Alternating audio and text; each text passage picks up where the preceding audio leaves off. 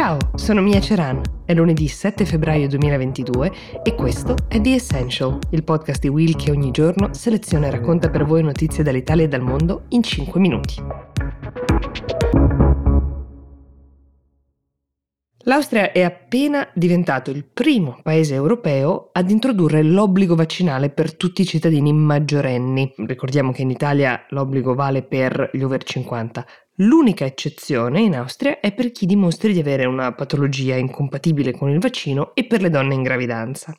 Allora, intanto diamo due numeri per capire da dove si parte. Attualmente sono vaccinati il 75% degli austriaci, in Italia noi siamo al 78% per darvi un riferimento. È un risultato buono, ma per il governo austriaco non sufficiente. La discussione su se obbligare un cittadino a vaccinarsi sia costituzionale o meno, come potete immaginare, divide il paese la divisione non è soltanto tra Provax e Novax, visto che anche molte persone vaccinate si stanno schierando contro questo provvedimento del governo che ritengono un obbligo anticostituzionale.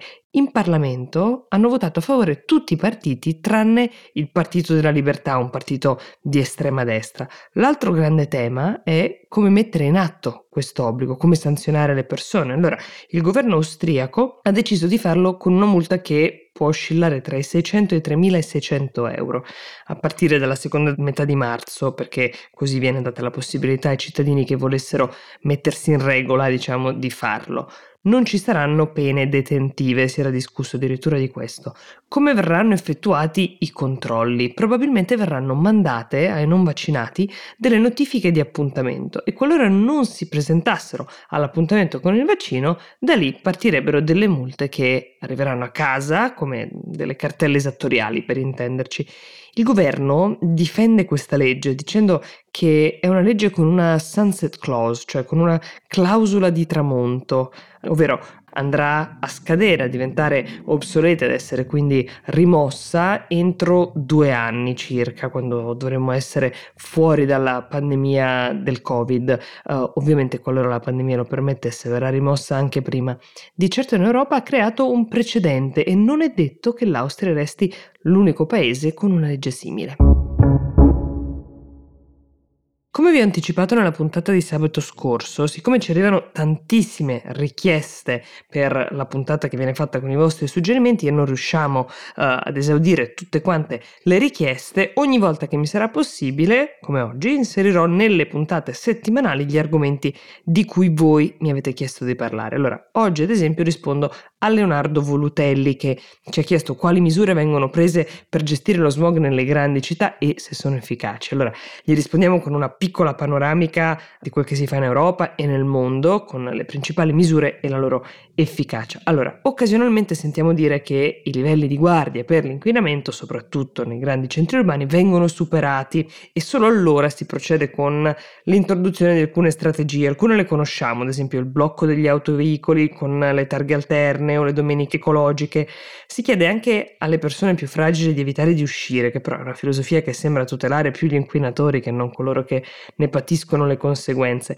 Un'altra strategia comunemente usata in Europa è quella di abbassare i limiti di velocità, perché l'inquinamento delle macchine è direttamente proporzionale alla potenza del motore da cui proviene. I comuni più virtuosi potenziano il trasporto pubblico e questa è una strategia vincente e i servizi di car sharing o bike sharing ma il traffico non è l'unica fonte di inquinamento e questo è bene tenerlo a mente perché la qualità dell'aria che respiriamo è solo in parte determinata dal tema delle macchine. Um, uno studio che è stato fatto sulle città di Madrid e Parigi ha determinato che il traffico è eh, solo per il 15, massimo 20% la causa dell'inquinamento dell'aria che respiriamo, quindi riducendo anche a zero la circolazione dei mezzi privati si respirerebbe un'aria meno inquinata solo per il 15%.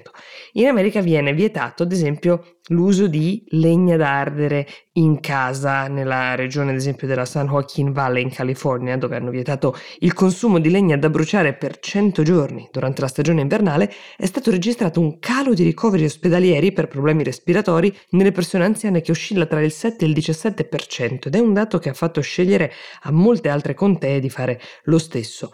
Non tutto l'inquinamento delle grandi città, peraltro, proviene dalle città stesse, né dalle macchine né dai comignoli che vedete fumare. L'esempio più eclatante che ci dimostra questo è l'India, dove la gran parte dello smog dipende dalle zone rurali intorno e soprattutto dalle attività agricole che impiegano mezzi e anche uh, delle fabbriche inquinanti. A sorpresa, tra gli esperimenti più riusciti per il contenimento dello smog al mondo c'è quello portato avanti dalla Cina, proprio nelle vicinanze di Beijing. L'esperimento è iniziato con le Olimpiadi e le Paralimpiadi nel 2008 continuato con l'Asia Pacific Economic Cooperation del 2014 che ha imposto dei controlli in un'area estesa per circa 550.000 km, quindi bella grande, che riguardava una popolazione di 300 milioni di persone.